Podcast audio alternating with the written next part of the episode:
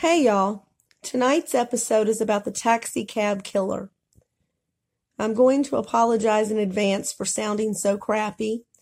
You may not be able to notice the difference in my voice, but I do and those around me do. I've been sick with a cold for the last week and a half and it's affecting my voice and making it sound crappy. Hopefully, when I do the next episode, I'll sound better.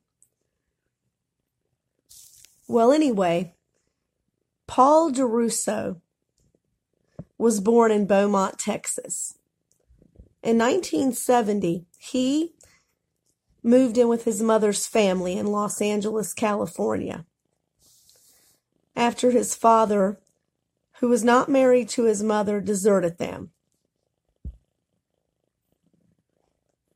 Little else is known publicly about Durousseau's childhood. After graduating high school, 19 year old Durousseau found himself working as a security guard.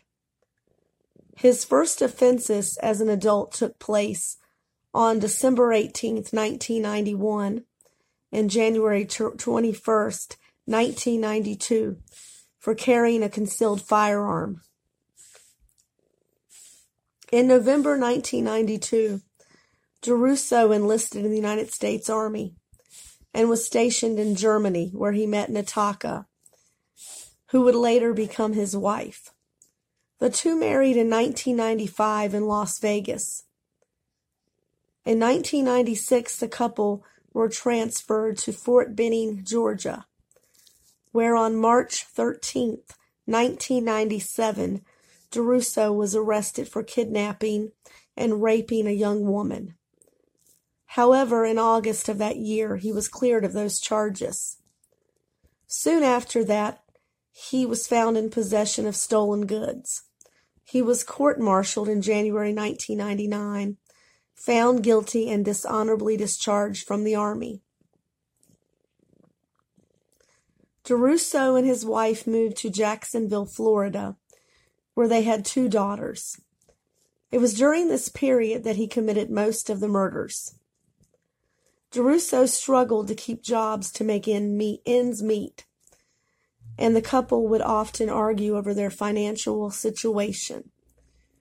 In 1999, the police advised Durousseau's wife on how to file a restraining order after he allegedly slapped her in the face and grabbed her by the neck.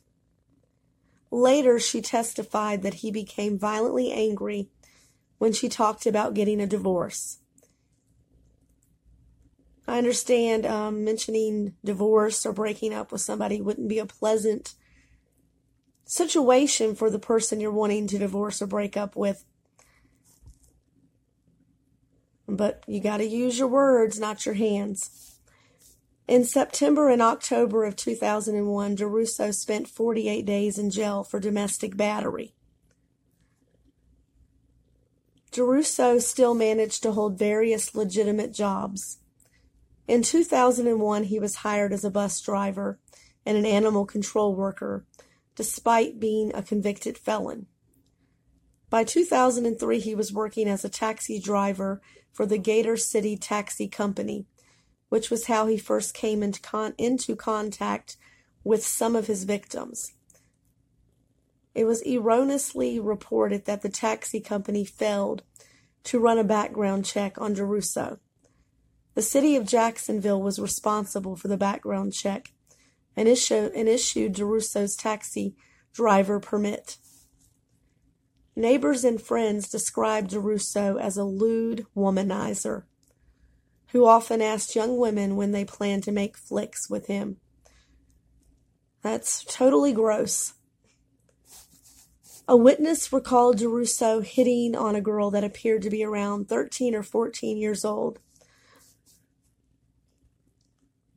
As if, would you like to make flicks with me isn't bad enough.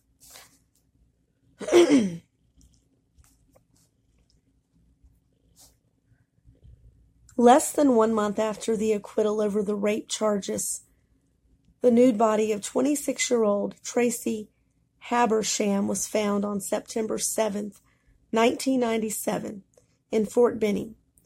She had been missing for 48 hours and was last seen leaving a party. She had been raped and strangled to death with a cord. Durousseau was not a suspect in the murder, but DNA would later tie him to the crime. He later confessed to Habersham's killing after he was arrested.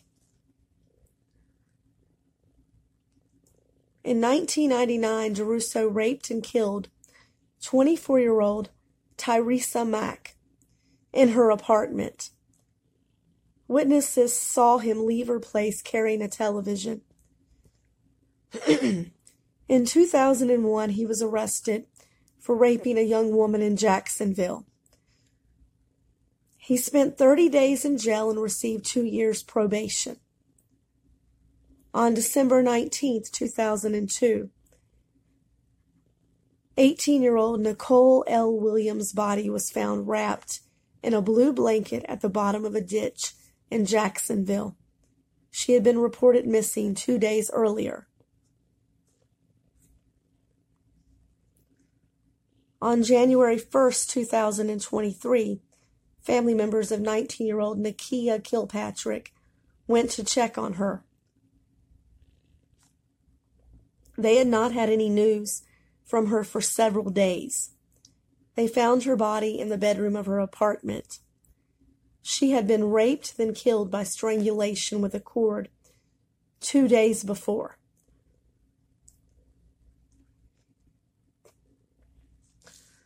Her two sons, an 11 year old and a 2 year old, were alive, but, now, but malnourished.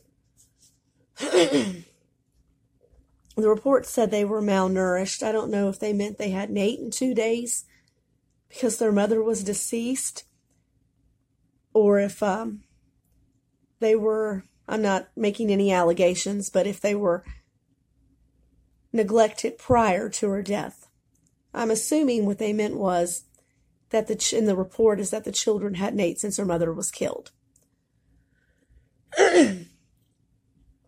Kilpatrick was approximately six months pregnant at the time of her death.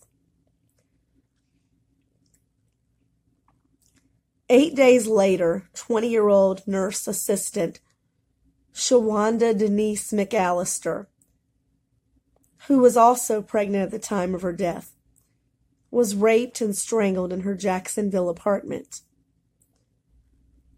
the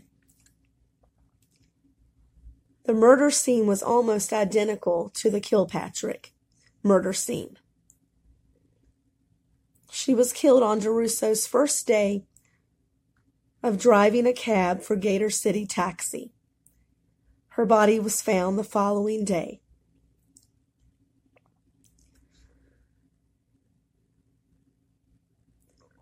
The next two victims were 17 year old Giovanna Jefferson and 19 year old Sarita Cohen.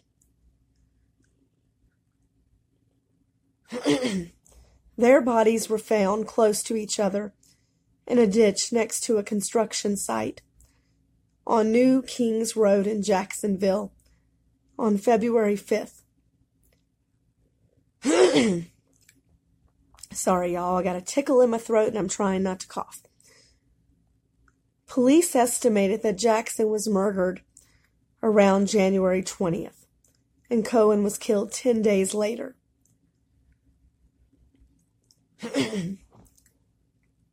Witnesses, witnesses recount having seen the two last victims with a taxi driver fitting Paul Durousseau's description on the night they disappeared.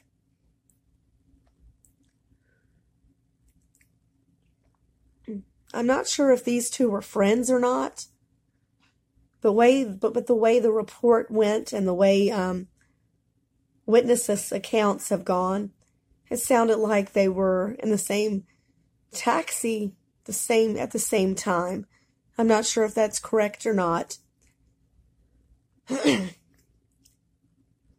but I'm wondering if um, they were together and Giovanna was killed on January 20th, but Cohen wasn't killed until 10 days later. Did he keep her? Was he raping and torturing her during that time? Before he killed her? they may have just taken taxis the same day or around the same day as one another and were not together. I hate when reports and eyewitness accounts aren't what I consider to be thorough and you have to guess. But I thought this was um, a pretty good topic to do an episode of, so I chose to do it anyway. Anyway, Durousseau was arrested and charged with five counts of murder on June 17th, 2003. On December 13th, 2007, he was sentenced to death by lethal injection for the murder of Tyresa Mack. As of August 18, 2013, he was still a resident on Florida's death row at Union Correctional Institution.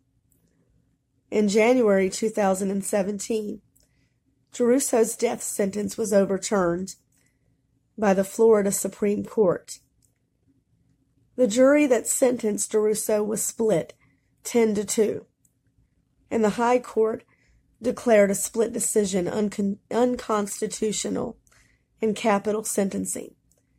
He was resentenced to life in prison without parole on December 10th, 2021, after a jury split 10 to 2 in favor of another death sentence.